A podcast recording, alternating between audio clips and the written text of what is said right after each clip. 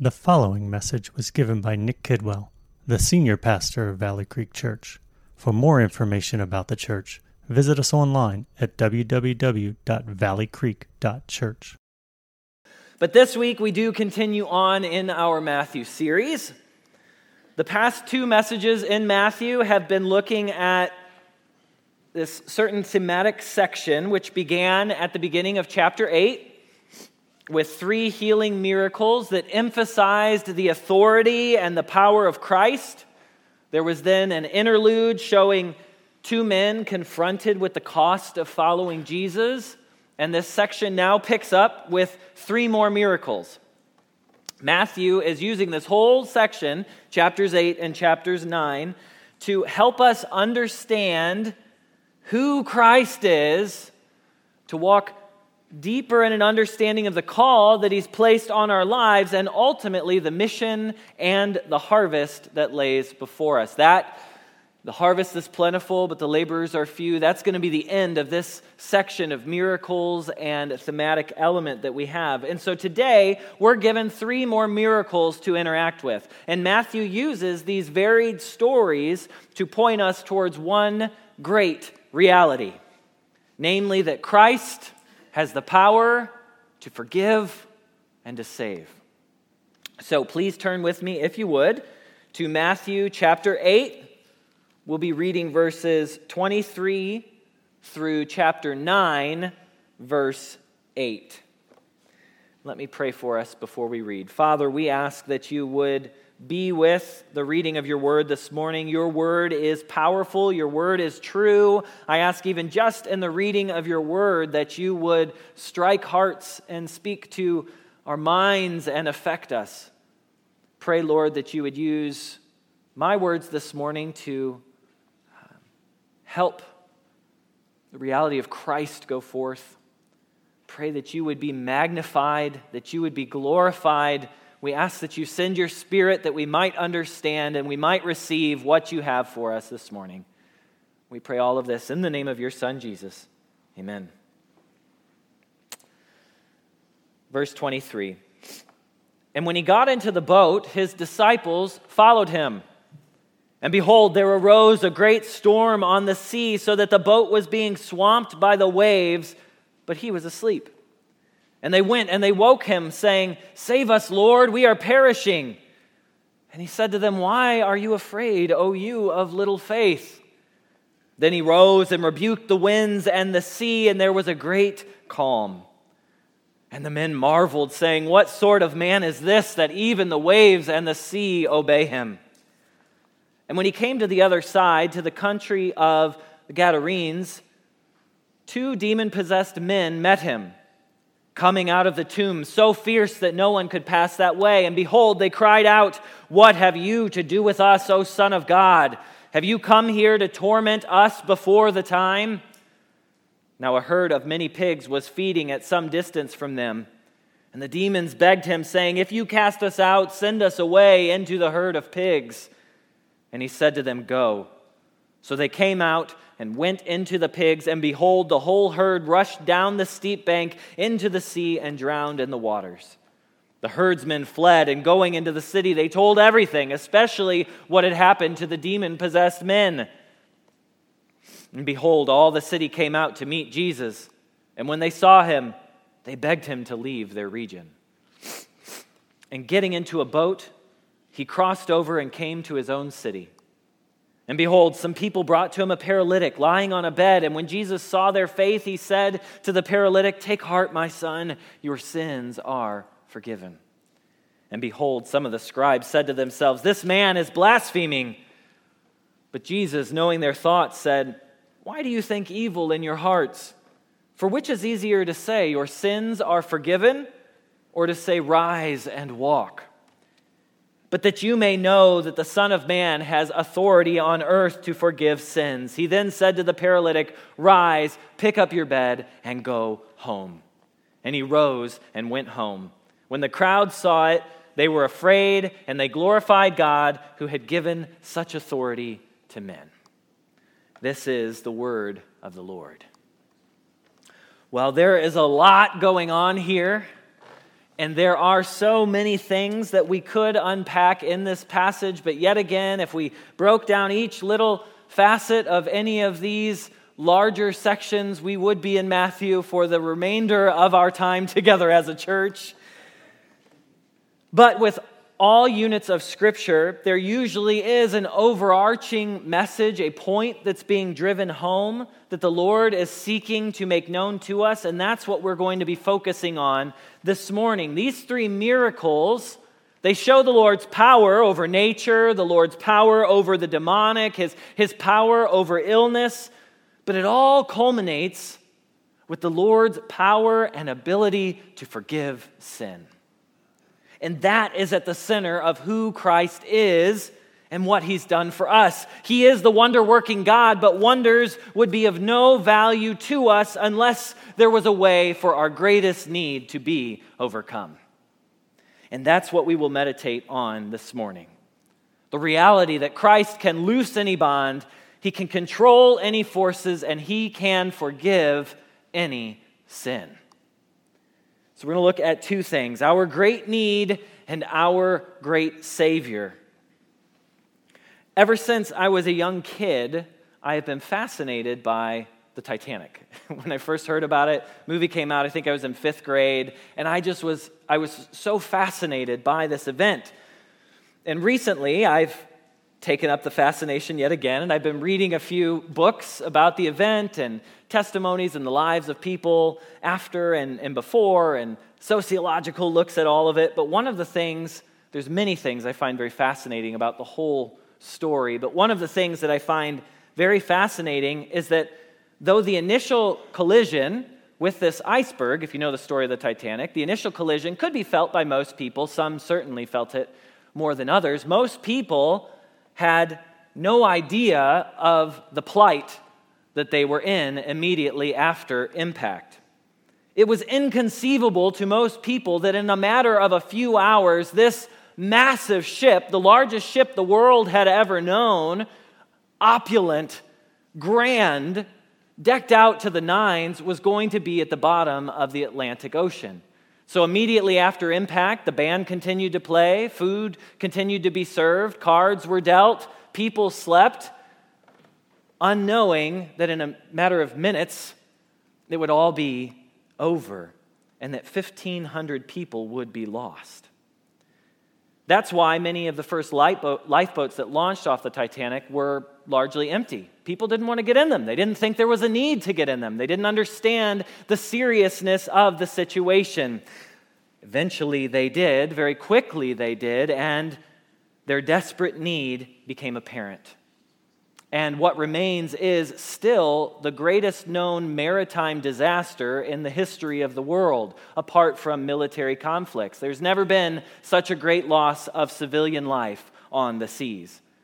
Well, this serves as a metaphor for the dangers that we face. As humans, we have this terrible tendency of forgetting our neediness when all seems to be going well when the bills are getting paid, when our health is holding steady, when our social calendars are full, we can feel like the people on the Titanic, full steam ahead. We're blissfully unaware of our needs and our utter dependence upon the God of grace to sustain us and uphold us. In times of peace and prosperity, we are actually tempted to forget the God who gave us that peace and prosperity to begin with. The old phrase goes there are no atheists in foxholes, meaning that when we're desperate, we cry out to a higher power. But when we feel like we have it all together, we don't. Well, these three miracle stories in Matthew continue to remind us that we are a needy people who are dependent on the Lord to keep us afloat. So, first, we read in verse 23 and when he got into his boat, and when he got into the boat, his disciples followed him, and behold, there arose a great storm on the sea. The verses right before this showed Jesus telling his disciples that to follow him meant wandering, meant difficulty, meant forsaking all for the, the kingdom of God. And then in the next verse, we read of these men who followed. Think the use of that language and repetition is important. They followed, and just as promised, here comes a trial, a challenge. As they crossed the Sea of Galilee, this great storm blew upon them, and the boat, we are told, was being swamped by the waves. I do, I love this image so much. It's such a, a, bizarre image to think. So, this boat is being thrown around by these waves. This sea is overwhelming these fishermen who are working hard to keep things going. And then here is the Lord just kind of peacefully with his eyes shut, somehow not awakened by any of this. I don't understand why. Maybe he was just so physically exhausted at that point, supernatural sleep. Apparently, he's a heavy sleeper. I don't know what it was. But it had to be strange for these men to look back and say, How could he possibly be sleeping through this? So, this boat's being swamped. And what do they do? They wake him and they ask that he might save them. Now, while we'll talk in a few minutes, Jesus challenges their faith. He says, Oh, you of little faith. We're going to talk about that in a minute. We can say they did, at the very least, recognize that Christ had power to help them.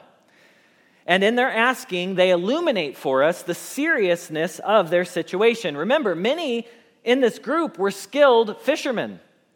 These men had encountered storms before, but this storm must have been something the likes of which they hadn't dealt with, and they particularly felt like was going to lead to their demise. Now, they turn to Jesus. He's not a fisherman, he's a carpenter. He's not the one that you're going to be asking to help with sailing. But they knew they needed something above and beyond just help with sailing. Now, it is possible that they recognized very quickly with this small storm hey, why fret at all when we have Jesus here in our boat? He can handle this. But given the track record of the disciples that we see in Scripture, I think it's more likely that they had reached the end of their rope. They had been trying to deal with this, they had been trying to navigate these waters, and then realizing that for all of their fishermen's skills, they couldn't handle this situation. They were facing a storm that they feared might do them in. These men felt their helpless helplessness and their need. Living in Pennsylvania, we can take for granted the fierceness of the created world. We don't really have to deal with blizzards and hurricanes and tornadoes and earthquakes or any other major disasters with any kind of frequency here. Generally, we feel pretty safe. But there are places in the world where such things are extremely common. Tornadoes rip through, floods overwhelm, hurricanes batter, and earthquakes destroy. We just saw this in Turkey. Horrendous what happened there. Hearing of these things or reading a story like this should move us to compassion for those who are in such situations, and it should serve as a reminder to us of our finiteness. For all of our technological prowess and forward march of modernity, we still have no control over the weather. We can predict it with some degree of accuracy, but we certainly can't change it. We can't stop a tornado from spinning. We can't push back the hurricane. As powerful as we might feel at times, the reality is we are like the men in this boat, at the mercy of the Lord's gracious hand. A lesson that they learned well here. They then move from this storm tossed ship to the other side of the sea to learn yet another lesson.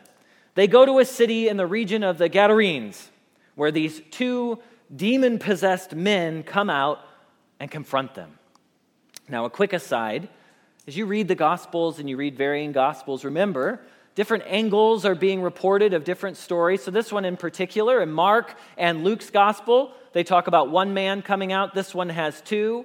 There's different reasons why people believe that. So, I think it's there were two men coming out of this tomb, and Mark and Luke simply reported about one of them, whereas Matthew, for emphasis and effect, talks about both of these men who came out. Now, these two men come running out of the tombs. The disciples would have been immediately concerned. Tombs were unclean, the places of demons and magic. Even today, you're going to be considered at the very least an odd bird if you take up residence in a graveyard. There's a reason we don't hold our church picnics out back. So these men, they come running out of the tombs sending off alarm bells for the disciples and are described as so fierce that no one can pass that way. The other account in Mark describes at least one of these men as being unable to be bound. The other account in Mark talks about that. These men were a terror and a fright to the community. They were crazed, strong, and not to be messed with. And here they come running out to Christ and his followers, and the demons afflicting them cry out, What have you to do with us, O Son of God? Have you come here to torment us before the time? This is a very interesting passage. There's a lot going on here with these men and the pigs and all of this and demons. And while we aren't making our focus this morning on our understanding a biblical theology of the demonic, I do want us to take a minute to slow down and consider this interaction with these demon possessed men because so far as a church, as we've preached through Matthew and other things, this topic has not been broached for us. But demonic possession, the power of Satan, the spiritual world is something that's very misunderstood in our day and something that we need to have a biblical understanding of. In the Western world, most for a long time have relegated angels and demons to the things of myth. You talk of such things, that's the talk of uncivilized, backward, and superstitious people. There's no such thing as possession. Like all other supernatural events, they say there's some natural explanation for what's going on here, what's happening in this story. Well, unfortunately, such anti supernatural thinking has even seized many in the Western church. Whether consciously or not, we are skeptical when it comes to the spiritual realm. It's the air that we breathe. Some churches have gone, gone so far as to jettison the very idea of demons or even Satan himself. Well, passages such as this don't allow us to write off such realities.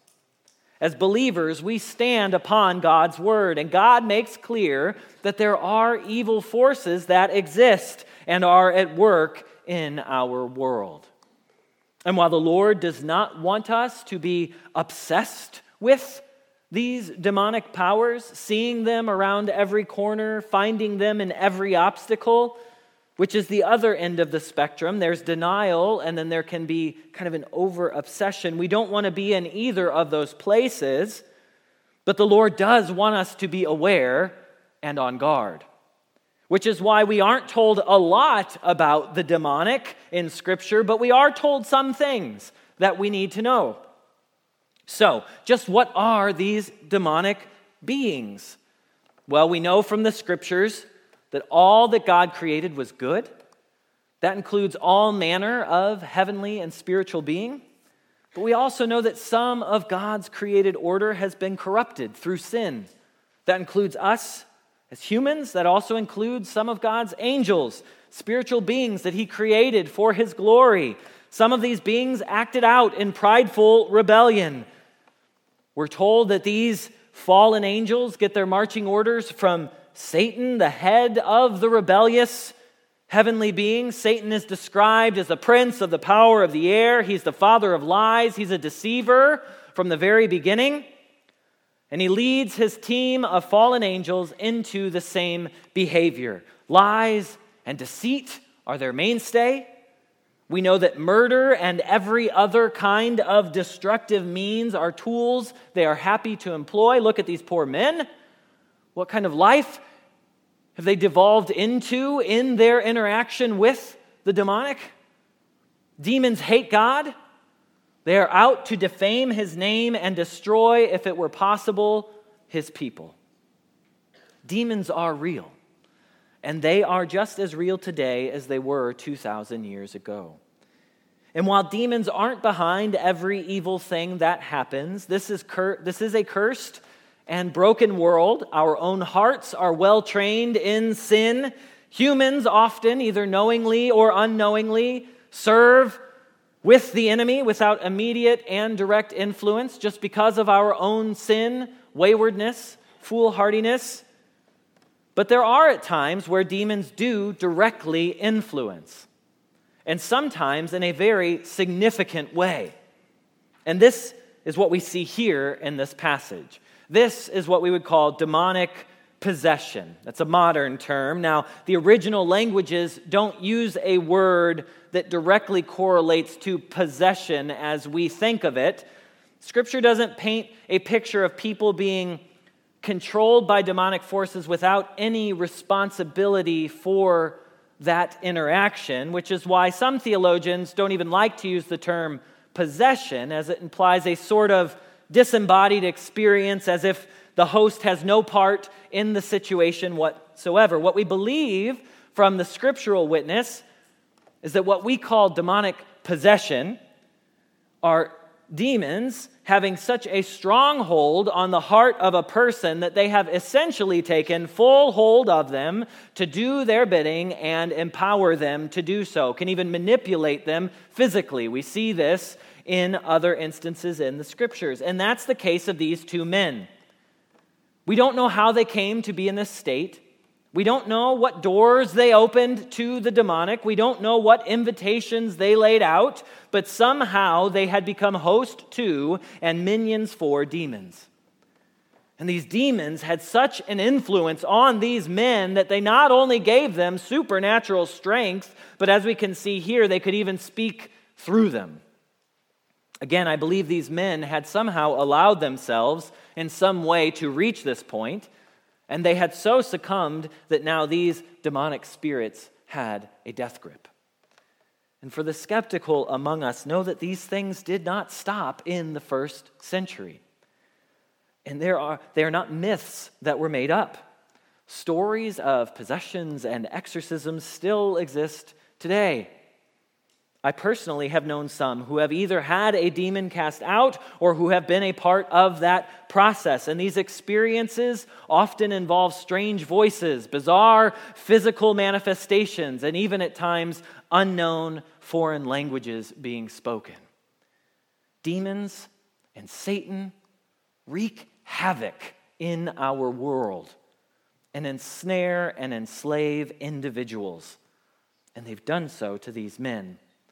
Now, as believers, we should not be afraid of these things. We have the Spirit of God in us and with us. As we pursue holiness and we practice faith in God, the enemy, we are told, runs from us. And we'll talk in a minute about Jesus' power over these forces. But we do need to be reminded at times that Satan is not a silly guy with a pitchfork.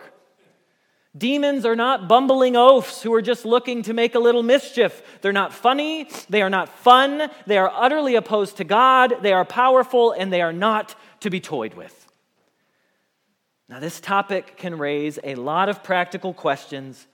We don't have time today to dig into these things, nor is that the thrust of this passage, but suffice to say, we need to be discerning and never dabble with the workings of evil.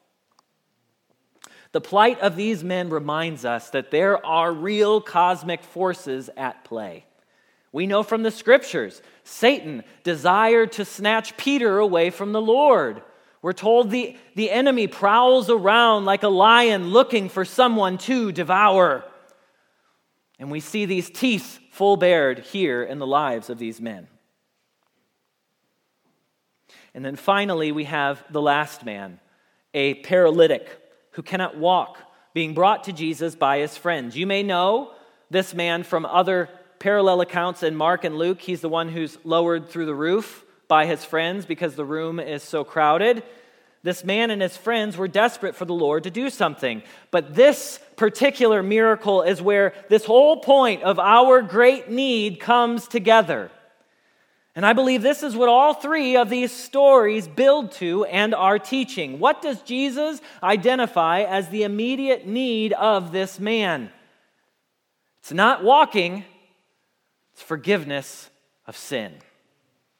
Now, I do not believe that's because he's saying this man's paralysis was a direct result of his sin. That is a possibility, but the way that this passage is set up, and the overall context don't seem to point in that direction. In another recorded story in the Gospels, the disciples asked Jesus of a man born blind, Who sinned, this man or his parents? To their surprise, Jesus says, Neither. Not that they didn't sin, but the sin was not why this man was born blind. It's so that the glory of God might be displayed in his healing. I believe that same sentiment is here. This man needs physical healing, yes, and he will be healed, but the physical healing serves as a vehicle to highlight his greater need the forgiveness of sins. And this, according to scriptures, is our greatest need. The ferocity of the storm, the insanity of the demoniacs, the permanency of paralysis are all reminders that we are needy people, but not just physically needy. We read in the book of Romans that all the groanings of this world came about because of our sin. The minute that Adam and Eve decided to trust themselves over God, curse and chaos was introduced to a once perfect world. This world was not meant to have deadly squalls not meant to have demonic possessions, not meant to have paralysis, but it does, and it has it because we rebelled against our God. And each and every one of us in our sin continues to rebel against Him. And like the Titanic, we are all on board a ship that's destined for destruction. Whether we realize it or not, the ship of this world is sinking. Our very lives will sink. When we're young, we feel like we could live forever, but death could be in the next second for any one of us in this room. We will all meet death. And without forgiveness of sin, we will spend an eternity separated from our God. An eternal despair, because being apart from God means being away from all that is good. We are a needy people. We are a desperate people. But, and this is why Matthew wrote this gospel, but there is one who has the power to save. So we have seen our great need, so now we see the great Savior. So we're going to walk back through all of these stories and see how Christ is that Savior. Back to the storm. Jesus wakes up at the urging of his disciples and he says, Why are you afraid, O you of little faith? Then he rose and rebuked the winds and the sea, and there was a great calm. Now, this does raise a question. These men obviously had, as we said, some measure of faith. They woke the Lord to handle this situation. They were turning to him. So, what then was the faith that they lacked? Well, I think what they lacked and the expression of their lack of faith was their fear. There was a desperation that seemed to verge on unbelief that God was ultimately in control of this situation. They thought God was asleep because Jesus was. but God was not asleep. They were panicked. Nonetheless, the Lord, in his compassion and despite their weak faith, stands and commands the winds and the waves to stop, which as a side note, is a kind reminder to us of the Lord's faithfulness to us, even in spite of our weak faith at times. Love the Father who cries out, Lord, I believe, help my unbelief. We see that here in these men. There is a faith that's being expressed, though Jesus makes clear it's an imperfect faith, but the Lord is kind to us. And he responds and he stops this storm. Now, I don't know what that was like. Did he shout? Did he speak softly? Did it stop immediately? Did it slowly die down? Whatever played out, it was undeniable what had just happened. Jesus just told the weather to behave. No one can do such a thing. Yes, in the past, prophets prayed to God that he might bring rain or he might stop it, but no one spoke in the authority of their own power. Yet Jesus did. And this amazed these men so much that they marveled and said, What sort of man is this that even the wind and the sea obey him? For Jesus to have control over the seas was to once again display divinity. Only God controls the weather. We read in the book of Job and elsewhere of God, Job says, He says to the snow, Fall on the earth, and to the rain shower, Be a mighty downpour. The breath of God produces ice, and the broad waters become frozen. He loads the clouds with moisture. He scatters his lightning through them. At his direction, they swirl over the face of the whole earth to do whatever he commands them. He brings clouds to punish men or to water his earth and show his love. Why is the sun shining today? Because God has determined that it will. Why have we not had rain for weeks? Because of the Lord's will. Why did the wind and the waves stop? Because Jesus is the eternal Son of God, through whom, for whom, and by whom all things exist, and who upholds the universe by the word of his power. We should not be surprised that Jesus could do such a thing if he created the world. I personally don't even like using the word nature or natural phenomenon. I prefer creation when it fits. Nature carries with it this idea of independence. This is the natural order of things. No, there is no natural or inevitability to our world. Yes, God often works through laws that He has established and He keeps things running in a predictable manner, but it still is always at His bidding. It still is all in His hands. Our laws that we describe are simply us describing the continuity of how God chooses to run and control things. At his word, rain can stop, winds can cease, and all can be still. And he still does this today. I have on more than one occasion seen the Lord answer a prayer about the weather, changing forecasts seemingly on a dime. Jesus has power over all creation, and he displays that here. And then our passage goes on to show that it's not just the physical creation he has power over, but the spiritual realm as well, which we see through the demoniacs. We see these men, they come out in all their force, yet still are unable to overcome the Lord. In fact, they don't even try. They don't even try to come against him. Why? Because though they oppose him, they know that he is their superior. We know from the scriptures that Satan and demons, they're powerful, but they can do nothing if not granted by God in his wisdom to do so. In the parallel passage in Mark, it says that Jesus granted them permission to go into the pigs. This is why, as believers, we should not be afraid of demons or Satan. We don't live in a universe that is a cosmic battle between good and evil as if wondering which side is going to win. There is no question. God is in control of all things.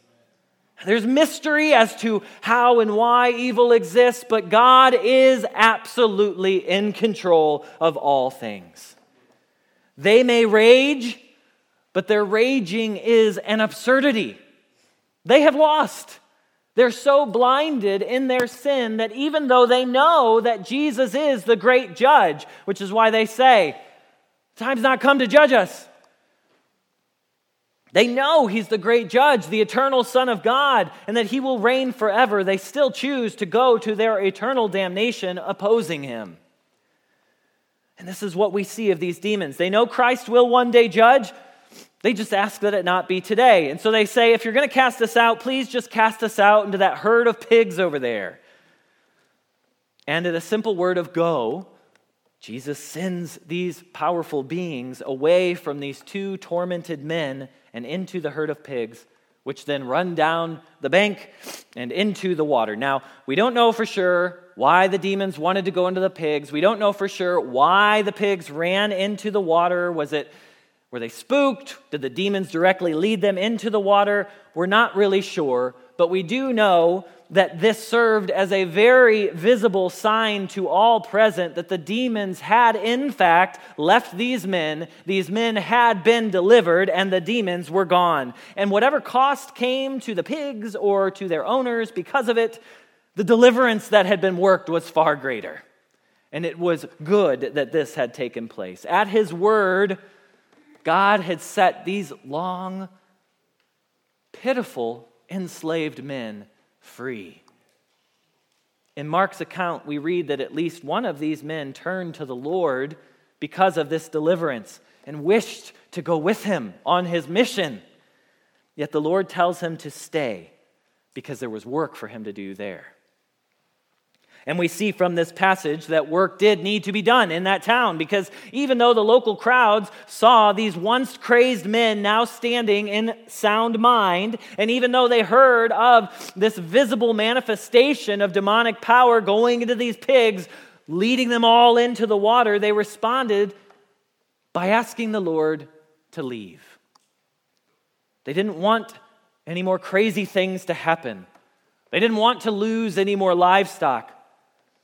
They missed the point entirely of what it was all about and what had just happened. To beg the Lord to leave was to ask God to depart. It was to ask the one who had the power over all things, including the most violent forces of evil, to leave their presence. How sad it is when people are blinded to the power, the love, the mercy, and the grace of the Lord Jesus and ask Him to leave being blinded in their sin from seeing the great good that he has for them.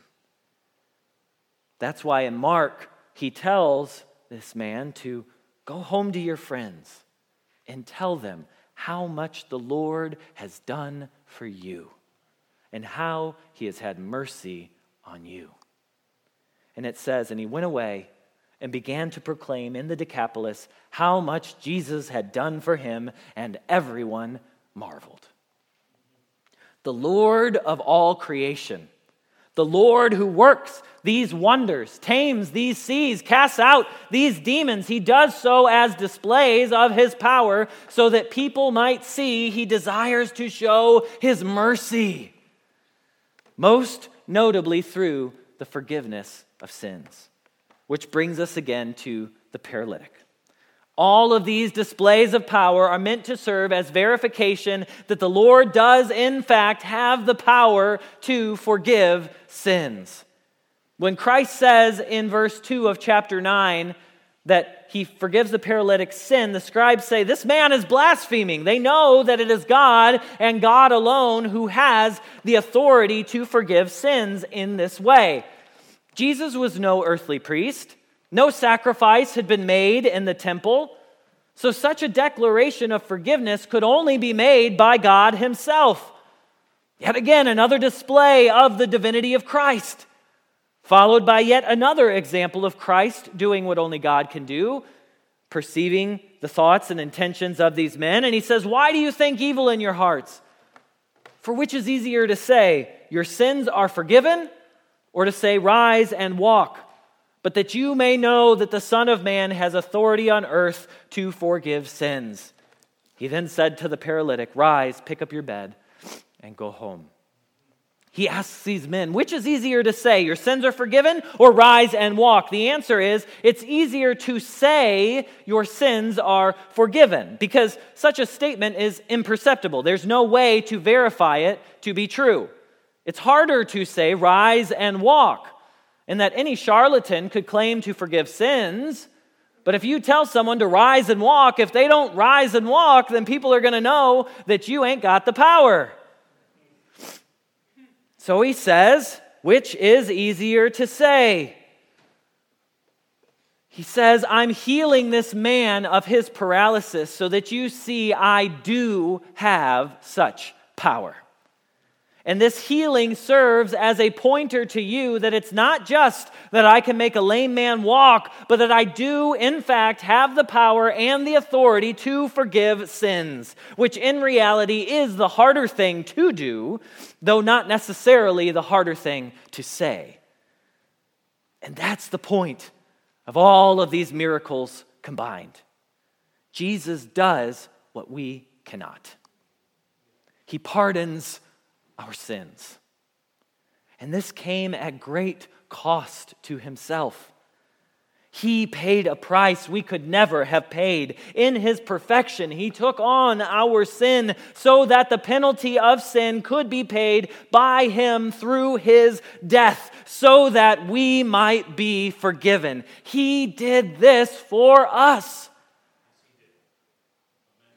It then says, and he rose and went home. When the crowd saw it, they were afraid and they glorified God who had given such authority to men. The purpose of all of these miracles is to bring glory to God and to reveal to us that Jesus is the great Savior who has the power to forgive sins. If he can stop the waves, he can forgive your sin. If he can cast out demons, he can forgive your sins. If he can make a lame man walk, he can forgive your sins.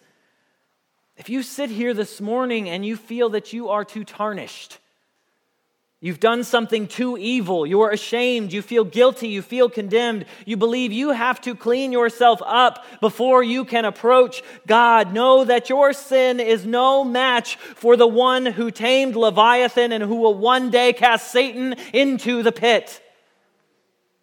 Jesus died on the cross for the sins of the world, and that includes yours if you turn to him. Then, just like the demon possessed men who were freed from their captivity to evil, you can be set free from your enslavement to sin, free from condemnation, and free from guilt to walk in peace with God once more. Jesus calming storms, healing bodies, casting out demons. These things were seen by all these people. These are eyewitness accounts. These things happened they're wonderful, they're gracious, but as the phrase goes, they are only rearranging the furniture on the Titanic. They're good, but they're temporary. What we need most from the Lord is forgiveness of sin and newness of life. Brothers and sisters, if you have trusted in Jesus Christ, then your sins are forgiven. You don't have to walk around with a weight on your back. The Lord can and does remove them for you through Jesus Christ. You have been rescued. Death is not the end of your story. So let's end this passage hearing again the words of Jesus in the Gospel of Mark to one of those freed men. Go home to your friends and tell them how much the Lord has done for you and how he has had mercy on you. We are a needy people, but we have a merciful Savior. Let's pray. Father, we thank you. We thank you for your mercy and your grace. We thank you that you can stop the storms, that you control all manners of evil, that you have won that there is victory in Christ, and we thank you, Lord, above all, that you have made a way for our sins to be forgiven. Thank you, Lord, that we can be cleansed, that we can have newness of life. Thank you, Jesus, that you came and you died on the cross for our sins, that you could confidently say, You're forgiven. Pray as we go, Lord, that our hearts would be stirred in affection for these truths. Pray, Lord, that we would do as you commanded this man, that we would go and tell our friends how much you have done for us and how you've had mercy on us. We pray all of this in the name of Jesus. Amen. You've been listening to a message by Nick Kidwell, given at Valley Creek Church. For more information on the church and other messages, please visit us online at www.valleycreek.church.